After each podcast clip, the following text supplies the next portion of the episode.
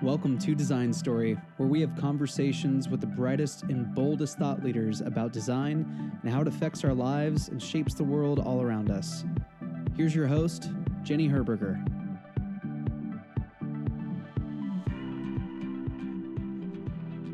Not only does design have an effect on the world around us, but arguably it's able to change our thoughts and our actions. But also, design has changed within itself.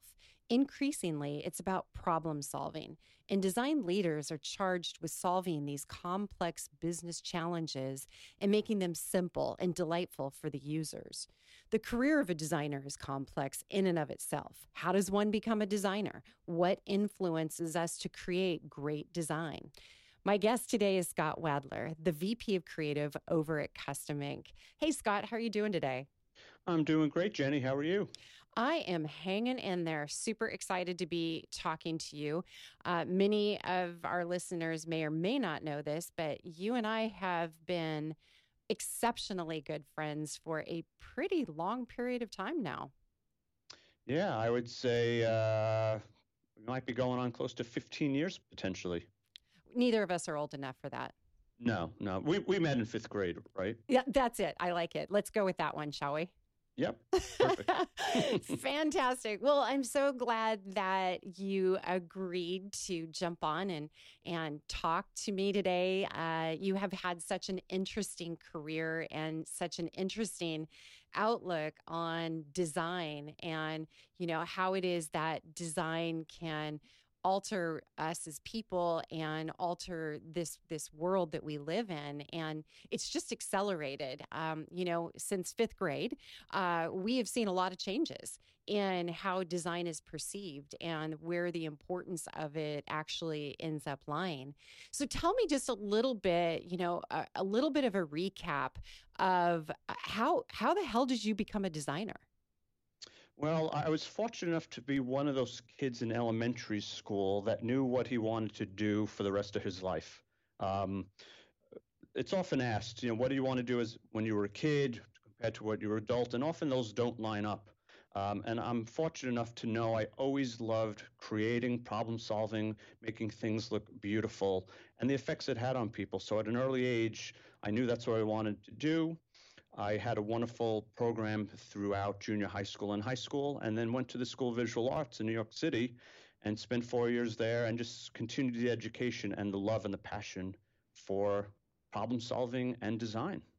That's great. That doesn't happen very often, like you're saying, you know, where where as as a youngster we we know our trajectory. Um, oftentimes it's opportunistic in how it approaches us in life. And it sounds like for you, it was not only you know a passion, uh, but also that the opportunities lended themselves to make sure that that trajectory actually happened. Yeah, no, absolutely. Uh, at, at, you know, at a younger age, obviously, most of the concentration was around drawing and painting and sculpture and photography, and, and those are all wonderful. But uh, I was introduced to what graphic design even was or meant uh, in high school. And uh, I remember just having that aha moment going, this is fantastic. Uh, this is what I love doing. And it just felt really natural to me where I potentially struggled with painting. Um, doing design work in high school just felt so natural and found myself doing it for countless hours. And when something just clicks like that, you know it's meant to be. Oh, for sure. Now, I know this, but my listeners here may not. You actually started your career over at MTV Networks, straight out of design school, I believe, right? Yeah, in fact, uh, while I was going to uh, School of Visual Arts, my I love telling the story. My sister knew my sister's friend knew the art director at MTV. Now, MTV at that point was probably just about a year old, and they introduced me and they asked me if I wanted to be an intern. And at that time, I think I was in my second year of school. And I said, What's an intern? And they told me what it was. And I said, I'm up for that. And uh, that was my first uh, sort of exposure to working in the industry and working for a company. And it was as crazy as you think it would be. Um, I, I love also telling the story that I really didn't know what work was like, uh, sort of, you know, once you graduate uh, graduate school. And I always thought is what you might see in the movies, um, bunch of beige cubicles. But when I went to MTV to be an intern, um, it was what you think it would be crazy music, people, you know, on skateboards going down the hall. And my job was Wow. to work for, with the on air art director, and I would run back and forth buying Duran Duran and all different uh, albums that they would use and cut apart and, and use on air. That's it is- nuts. Yeah, it was completely nuts. And not only did it confirm what I wanted to do for the rest of my life, but it also confirmed the type of company and the kind of work I want to be doing. Now you were with them forever and and really worked your way kind of I mean would you consider it uh you know that that normal trajectory that you know standard trajectory that a designer takes you know where you start as an intern and then you move to this and then you move to this and before you know it you're like in charge of everything you were there 20 something years weren't you Yeah, we'll just keep it at 20 something years. um, and uh, yes, I started as an intern, and when I graduated, I knocked back on the door, but in a different department, uh, not the on-air department, but the off-air department. Uh, and uh, they asked me, the timing was right. Uh, they asked me to do some freelance for a couple of weeks, and that turned into uh, a 20-plus career there, where I started as a graphic designer and so got promoted through the years as the company grew. I was able to grow, and it was sort of the right time at the right place. It was uh, pretty amazing. Wow, that's that is incredible. Uh, at the end of your tenure over at MTV, uh, what was what was your position? What were your responsibilities at that point? Yeah, so I was the SVP running the in-house agency, uh, where we worked across channels. So not only did we do work for MTV, but we did work for Nickelodeon, Comedy Central, and, and many of the brands, uh, with the biggest focus on digital and off-air, so print, merchandising, etc. You know, I eh, I actually had a conversation um, a while back with uh, well, gosh, I guess it's been a couple of different people that have mentioned some pretty cool stuff about MTV and just the changes in how we perceive music and and how we we do TV anymore. And you were right in the crux of it. Like I had a great conversation with John Couch, who is the creative authority over at Hulu. Um, man, TV has changed uh, music has changed. And I remember that first video that came out because I think it was in junior high or high school. And my my mom wouldn't let me watch it because she was like, oh, this is, you know, of the devil or something. I don't know. Um, but it was just a crazy new way that we had never, you know, we'd never visualized music before. Um, and then and then like you're saying, you know, you've got Nickelodeon and and all of these different things where we only had Saturday morning cartoons. We didn't have an entire channel dedicated to it. So it's it's changed.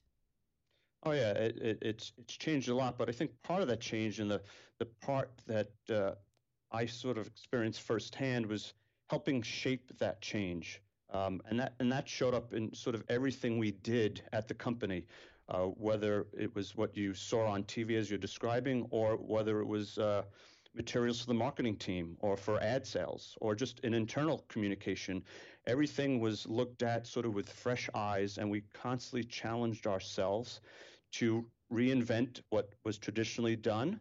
And you felt that in the hallways, uh, whether it was the smallest project or the largest one, it was always about evolution and pushing boundaries.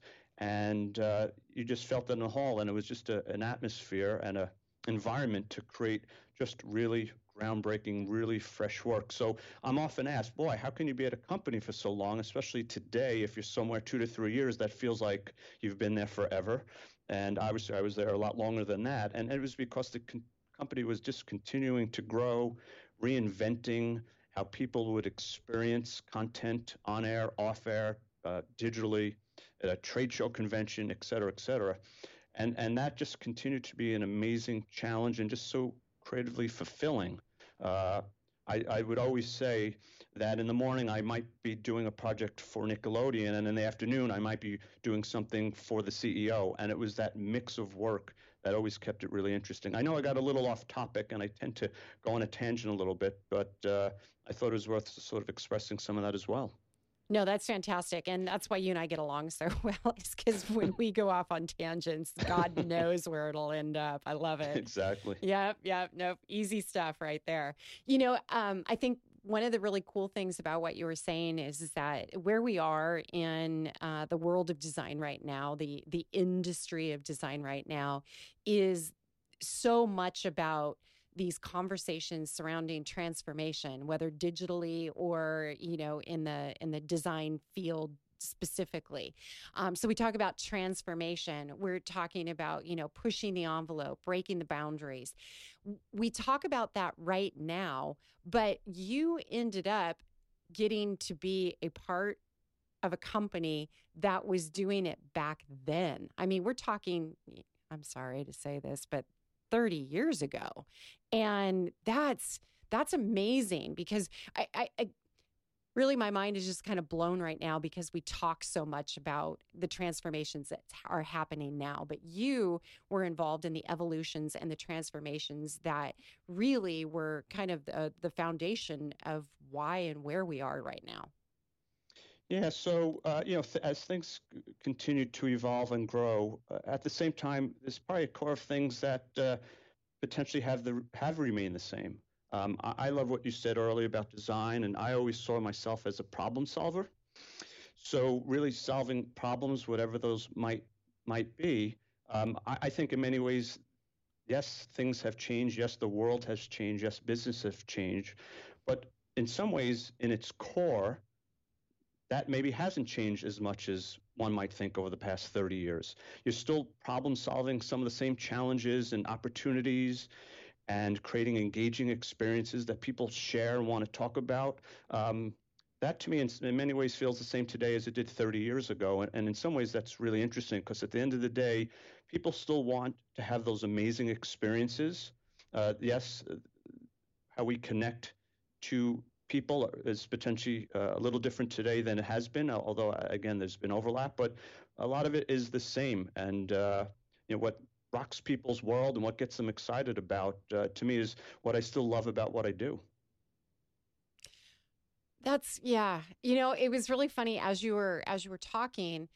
I was thinking back. You know, let's just say 500 years ago, and and asking the question to myself was was design necessary uh, 500 years ago? You know if there if there wasn't consumption uh, was design necessary? And then i started thinking well of course it was necessary because you know fashion has been around for ever.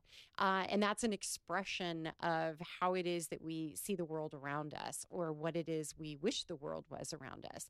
We look at, you know, um, the incredible buildings and, and churches and different things that were erected, you know, even hundreds and thousands of years ago.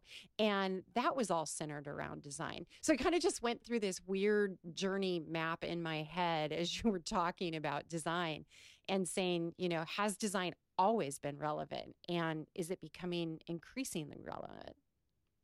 Yeah, I, I definitely, again, th- through my eyes as a designer, as a creative, uh, I would like to always feel the answer to that question is yes. Um, uh, and, and it's it, it is relevant and it's really important and it's sort of everything we look at, touch, and experience has been touched by the hand of a designer. Uh, it just uh, it just is. Now, I think our experiences uh, are more satisfied when it's done incredibly well. Um, think about when you enter into a restaurant that's just so beautifully designed and it's such an amazing experience and how that makes you feel and how satisfied you are and how you're going to share that with with friends and family and think of it on the other end of the spectrum you, you walk into a restaurant and uh, they didn't really uh, focus and think about the experience or the design as much and, and potentially the, the, the, taste of the meal and think about how that makes you feel and how you wouldn't go back or, or recommend that. So design is sort of in everything that we do. Now, there was a time where design, um, uh, when you were thinking about purchasing furniture or, or objects, uh, was often out of touch, especially I remember in my 20s wanting to get some of that beautiful uh, furniture from Germany or Italy and uh, realized, oh, I can't afford that. And uh, it's in some ways, and, and Target has helped transform this, making design and great design more accessible to people and the importance that it has. Uh, has been is, is really great. So design is here to stay. It's never going to go away. And uh, I just, as a designer, I just love sort of looking at the world and and and thinking about the impact that has on me and what good design really can do and, and how poorly designed things makes me feel the opposite way. Yes, I mean design is here to stay, and uh, it, it's it's interesting to me that it's becoming far less mystic, far less artsy, and being more readily identified as a method of problem solving, as a method of not only making our lives better, but making our experiences more delightful uh, and and more joyful.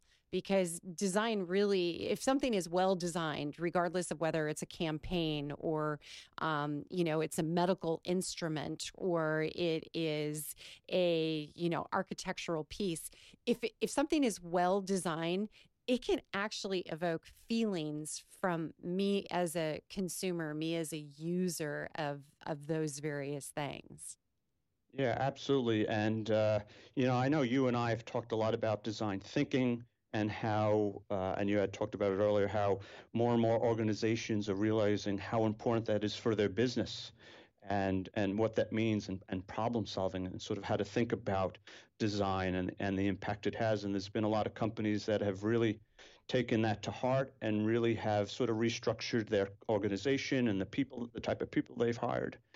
Um, and and the impact that's had on their on their company. It's uh, it's really it's really powerful, and I would say that uh, probably over the last five to ten years, uh, that feels more prominent and and more of a discussion and a topic and if you Google it, you'll see much more of that today than you did even just 10 years ago. So it's really great to see that design isn't just thought about as somebody making something quote unquote beautiful, but it's really about solving problems and creating experiences. Uh, but it better look damn nice as well. exactly. That's kind of adding, you know, more than adding lipstick to a pig. It's just, you know, now, now the, the pig's got to be great too. Um, so now I don't know where that came from. That was really weird, but that's okay. I, I, go with it. I like it. I know. I know. I just uh, that's what came to my mind, and so out of my mouth, there it is. Uh, you know, when when I look at your career and and and knowing you um, not only as a colleague but as a very very dear friend, um, you've got to have some pretty crazy, crazy stories about things that have happened in particular over, you know, at MTV and and what was it became Viacom, right? Yes. Yeah. Many and, many years ago, but yep. Yep. And so, you know, all those different channels over there. But was there is there like a couple of standout moments that are just like you, you're not even going to believe this happened? Well, there's sort of design related stories and there's sort of other stories, as you can imagine, what took place uh, in the 80s. Some amazing holiday parties that uh, were the hottest ticket in, in the city, and people used to try and crash and counterfeit. Um, and, and those are really legendary, and, and those are probably uh, another conversation another time. But um, yeah, I mean, as, as far as the stories and how to approach work, um, again, it was really just about always reinventing. Um, in some ways, you could say the creative briefs that we had uh, were more blank than they were filled out. And I know that could be very challenging uh, to creatives. You, you, you, sort of need to know what a purpose and objectives are and, and what the end goals you're trying to accomplish. But because it was sort of the Wild West back then, we sort of had the freedom and people were just encouraged to do sort of amazing work. So a couple of projects, a couple of highlights that uh, sort of are still so near and dear to me. When Comedy Central first launched, and by the way, I designed the original Comedy Central logo, and it's has changed since then. But that's something that uh, I'm very proud of. Sure. Um, when Comedy Central first launched, and the marketing and ad sales teams came to the, uh, my department, they said, "Look, we've got to sort of communicate. We've got this new new channel, this new brand that uh, we need to get distribution on. We need uh, everyone to sort of pick it up, but nobody knows what it is. And at this point, we don't have new programming. We're talking about the very, very beginning. You know, there was no South Park, there was no Jon Stewart, etc. So, how do you create something in a competitive space that when advertisers and marketing people and uh, different uh, cable distributors get it, they sort of go, "Wow, huh, this is interesting. This is a, a, new brand, and it's sort of it's cutting through the clutter. And it's unique." And at the time, uh, most of what was being sent to these folks uh, was an eight and a half, eleven piece of paper with a headline at the top and a big image and a logo, and people were just inundated with that. And what I did working very closely with a with a big team is that we came up with this idea of sending out a 3D uh, bus map like you would get in California, and the, the glasses look like the front of a bus, and you look through the windshield.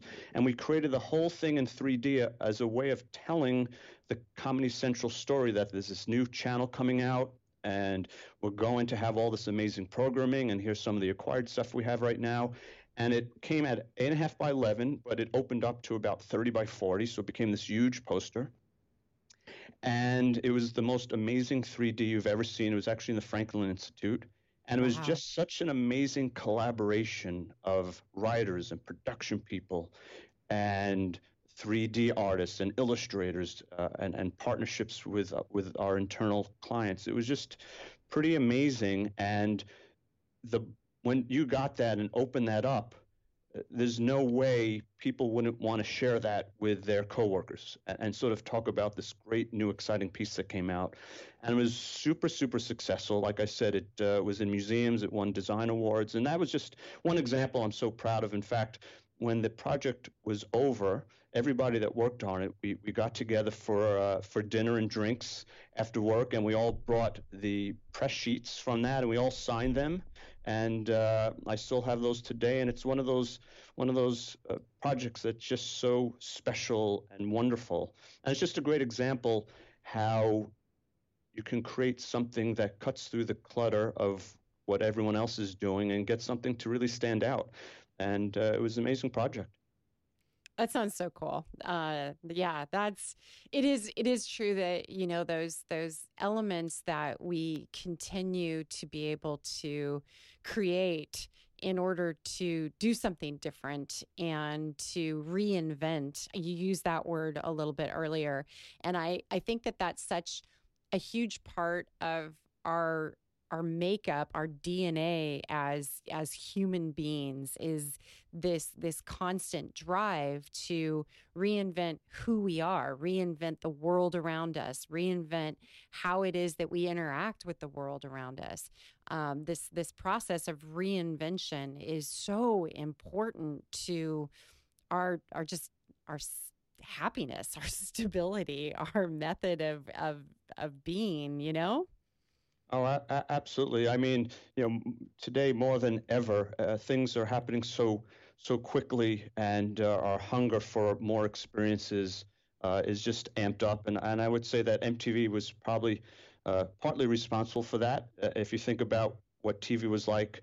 Uh, 30 years ago, and what MTV was doing back then with video and quick cuts and the type of graphics, so that that hunger for always wanting the next thing to always reinvent um, I, I, just think that is something that uh, everyone sort of wants and do, and that's part of progress, uh, right? Whether it's sure. car des- whether it's car design, uh, whether it's uh, online experiences, uh, going to a theme park, whatever that is.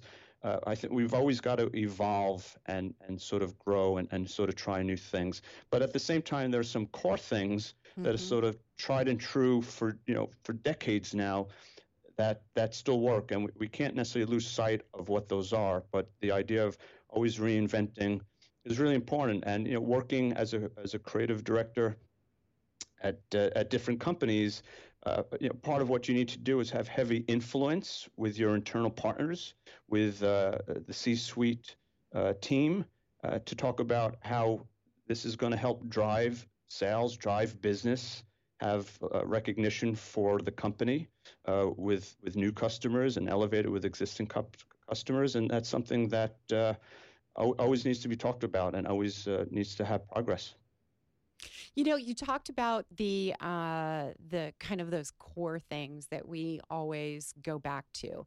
Uh, help me identify a couple of those because you know now I'm curious. We spend so much time talking about transformation. We spend so much time talking about design thinking and problem solving, and you know, reinventing ourselves as a species.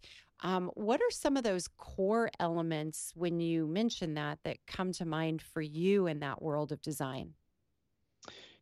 Yeah, I mean that, that's a, that's a great question. I mean, like I, I think I touched upon it earlier. Um, I, I, think so much of how people respond to things is is still very similar mm-hmm. um, to to where it's been. So, w- what's going to cause somebody to really get excited about something? to want to want to share it, to want to sort of talk about it. Um, that's sort of connecting back to sort of human emotion um, and, and, and creating something that's unique and different. People are jaded. People have seen the same thing a thousand times. So what can what can be done that creates an experience that they haven't seen a thousand times? They haven't been jaded apart. It hasn't jaded them, and um, and that's you know potentially gets harder and harder because more and more is being done. So the idea of having to sort of continue to reinvent, to sort of put a new twist on things, um, continues to be a challenge. But I think those challenges is what designers thrive on. Uh, that they love problem solving, um, and, and, and that's one of those things uh, that's just really important. I, I don't know if I'm answering your question directly enough, and I'm probably talking potentially too broad. Uh, no, I love but, it. I love it. You're you're totally you're totally on track with with what I was thinking, and then you know as you started to articulate it, it it comes down to me that it, it's finally been identified that that designers really are not designers. What they really are is anthropological beings and uh, psychological beings. So the fact that we have that human centered ability to understand why people react the way they do because humans have been reacting the same way for thousands and thousands and thousands of years. Exactly. And that's where we get to kind of look at that core and go, you know what?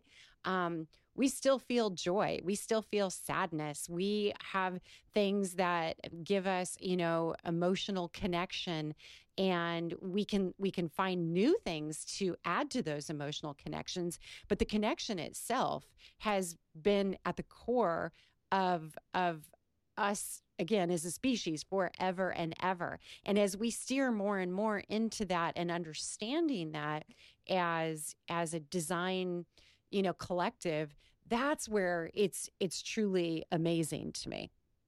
Right. No, absolutely. Uh, you know, I've always prided myself on again problem solving and being trend aware, but not being driven by it, and not sort of you know picking the color or font of the month, um, mm-hmm. and really just thinking about what is the best solution to what is trying to be solved. So from that, uh, that sort of dictates how you express that and, and sort of the, the idea around that is is what has kept it always interesting for me all these years and continue to always be.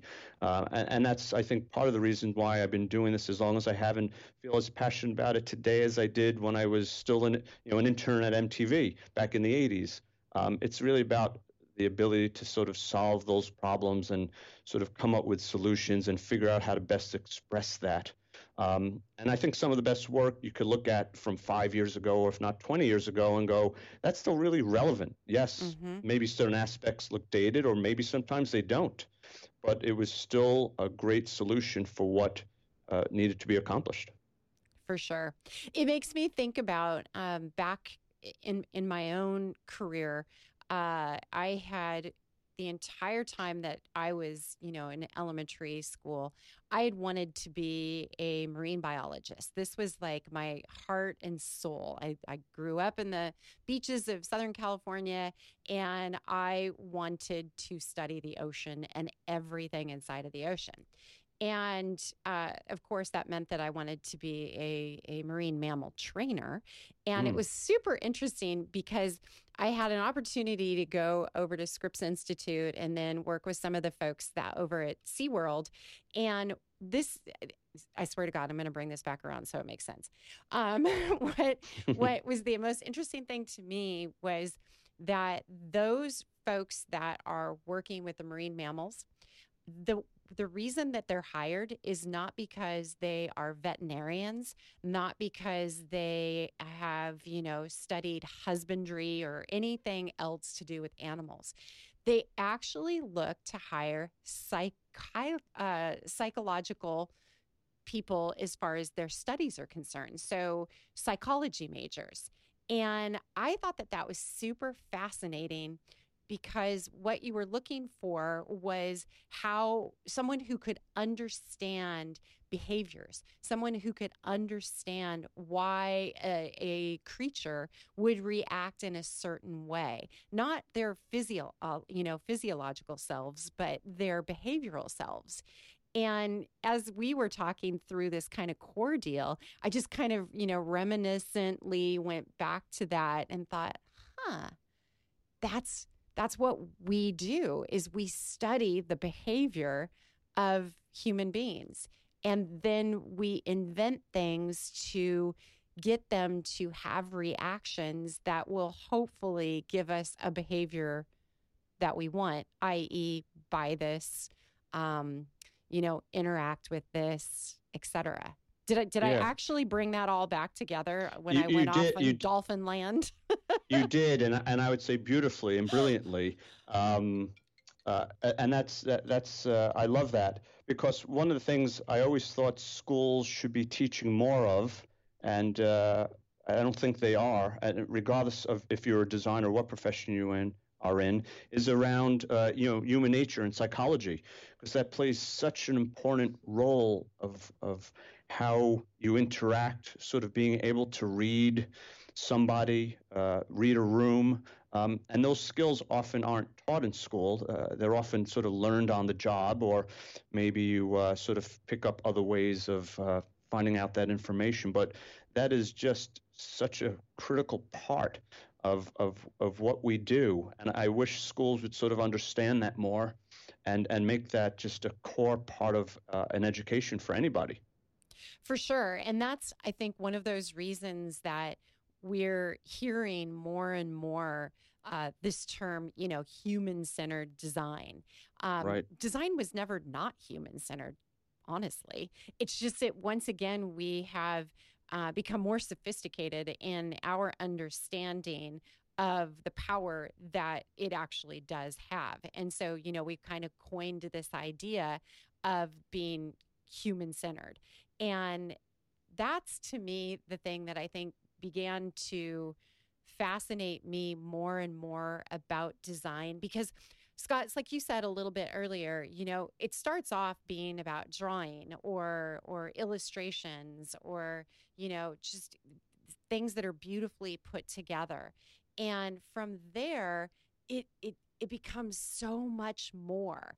And the more we understand what it is that it's becoming, the more we're able to share that with the world and then and truly um, build and create and develop things that are useful and delightful. Yeah, no, absolutely. I mean, uh, like you said, uh, so much really hasn't necessarily changed. It's maybe how we express it or talk about it, but it's great that it is being talked about and the importance of that because uh, I think that just amps up how people think about things and are really thinking about who the user is, um, not necessarily about uh, who they are, but sort of who who is the user, what, what what do we want them to engage with, what do we want their response to be, and thinking about those things really allows you to come up with the best solutions um, as well. But look, there's never a time, at least for me, and I'm sure for most, that you're not thinking about yourself and how you're experiencing it. And you, you often hear that with uh, rock bands, right? You'll often hear rock bands saying, like, we love what we do and we hope everyone else does because they, they have to be satisfied first before they sort of put it out there. And if they love it, they're hoping their fans love it. And I think that is very true for design and, and what designers do. Uh, you know, you've got to put something out that you that you love, that you're passionate about, that you know is an extension of who you are. And if you do that and you check those boxes, uh, the, the, intention, the hope is that other people will experience and feel it the same way, and, and that often is the case. That's a great connection because you're right. Every time I go to any kind of a concert at all, whether big or small, that those are the words that come out of the artist's mouth in one form or another, at one point or another inside of that, you know, performance. And and that is that idea of, you know, this this song is really near and dear to me. This this uh these lyrics i wrote them about my wife you know or about a past experience and i hope you love it as much as i love it so you hear right. that every single time and how cool it is that you just kind of emphasize that we as design professionals who feel you know charged with some pretty big responsibility as to what we put out to the world that we really kind of feel that same way you know we want it to we want it to touch you the same way it touched me that it came from my heart now i want it to go to your heart. Yeah no very well said and and really what we're doing is you know we're creating emotions in people right? Uh, whether we are trying to motivate them uh, whatever that whatever emotion we're trying to uh, convey or uh, stimulate uh, that's just really important. Uh, how they sort of perceive the work that's in front of them, how they get excited about it. You, know, you hear people so are connected and love certain brands, and and when you ask why, it's because they get me, right? They speak my language, they know who I'm all about, and that's just that's just really important to sort of know who you, who your audience is and, and, and the type of work that you need to do. And you know, just getting back to the the, the music and the rock star uh, thing, that that uh, you know, I, I, love the similarities and and that it has to sort of the design world. Uh, you know, sort of the art, so to speak. There's there's a lot in common there. Whether it's you know showing up as a design or whether it's someone singing a song, it's sort of that those emotional connections. Well, and the authenticity that goes with that very statement that we were we were just discussing, which you brought up, my friend, um, and I it, it reminds me. This summer, I was fortunate enough to go to the Gorge in Washington State, which is, of course, where I live at least half of the year. And the Gorge is one of the prettiest venues you've ever seen in your life because uh, you're sitting on a, a hillside, a, a cliff, and you're looking out over the Columbia River and the sun is setting behind the stage and it just even describing it it just gives yeah. me chills because it is such a beautiful beautiful experience and I got to see Jack Johnson there and he's one of my favorites and that's because I spend the rest of my time living in Hawaii isn't Jack just I love Jack Jack is so yeah. cool. Puts and you in an awesome mood. He does. And he's so authentic. And while, you know, it, at some point during the the concert, you know, he kind of stops what he's doing and he pulls out his guitar and he just kind of starts playing on it. And this is where what I had said earlier comes into play is he it was eh, like his 20th wedding anniversary or something. And he he said that right before he started playing, you know, just, you know, this I wrote this song about my wife 20 years ago and it's still relevant and I I still love her and every time I play this song I I feel so blessed that she's in my life. And because of the authenticity behind him telling me that it wasn't just me listening to a recording of that song and going dude that's a cool song but because he drew me in with with that authenticity it made that song even more poignant to me. It made me connect even more. And i think that that's the cool thing that brands are working really hard to do now is to make those authentic connections so that they're they're true and they're real. And yeah it's probably going to sell me a few more albums but i meant it when i said it Yeah, things have to be authentic. I mean, you know, people are, and for a long time now, are aware of when you're trying to sell them something and uh, they're just not buying it and they don't believe in those brands. And, and brands really need to care. Um, you know, some of the best brands out there care not just about what they're trying to sell you, but they care about the impact they have on society, the impact they have on the world, and, ha- and how they sort of show up every day. And uh, you know that, fortunately, that's more and more important to people than ever before. Um, mm-hmm. Um, and now, as a designer, you have to you know think about those things because you can't be putting out something that just isn't relatable or believable so you have to be putting things out that just are authentic because people could see through that really really quickly and really easily yeah and that that is um that is a part of the I think the generation that we live in right now, from a societal standpoint, that that being real, um, being authentic is is super important. And you're right, people do see through it, and uh, I think more and more brands are doing it. I'd like to see even more brands beyond that because I think, you know, also in a capitalistic society, I think we've got some great responsibility as well. It's like, cool, okay, buy my shit. I get it. That's awesome. At the same right. time, I think that it, we've got to make sure that the stuff that we're putting out there um, is good for the world, um, is good for humanity. So seeing those two come together uh, is is is quite interesting. Yeah, and, and, to your point, there's some companies that do that really, really well, and and others that uh, it's really not part of their DNA or part of the mission of of who they are. For sure. But that that influences who you know you engage with and, and the brands you're sort of loyal to and, and the reasons why. Uh, that that definitely plays a part of it, and that's about again how to connect with with customers, consumers, sort of in, in different ways. I love it. Scott, you are always so much fun to talk to, and um, I, I treasure our friendship. I am enamored by the awesome career that you have had and will continue to have. So I just want to thank you so much for being on the show today and and talking about design and authenticity and how it makes us feel. Yeah, well, Jenny, thank you so much for the invitation. Uh, when you reached out to me, it was a yes within a half a second, if not less. And uh, always enjoy uh, chatting with you and uh, talking about the things that are just so important and near and dear in our hearts. And and that's why you know we've been friends for so long and will continue to be because we just share you know so many common things that are important to us. So thank you again. Absolutely. Today, I had the delightful opportunity to talk with Scott Wadler, VP of Creative over at Custom Ink. Thank you. Everybody, have a great afternoon. That wraps up another episode of Design Story. If you enjoyed today's episode, all we ask in return is that you tell a friend or loved one about what we're doing here on this podcast. A share on social media goes a long way, and a review on iTunes goes an even longer way. So please don't hesitate to jump in and help us spread the love. Be the first to hear the next episode by pulling out your phone right now and subscribing to Design Story on iTunes, Stitcher, SoundCloud, or wherever you listen to your podcast.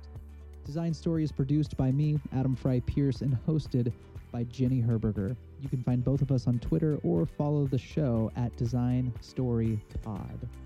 Thanks for tuning in.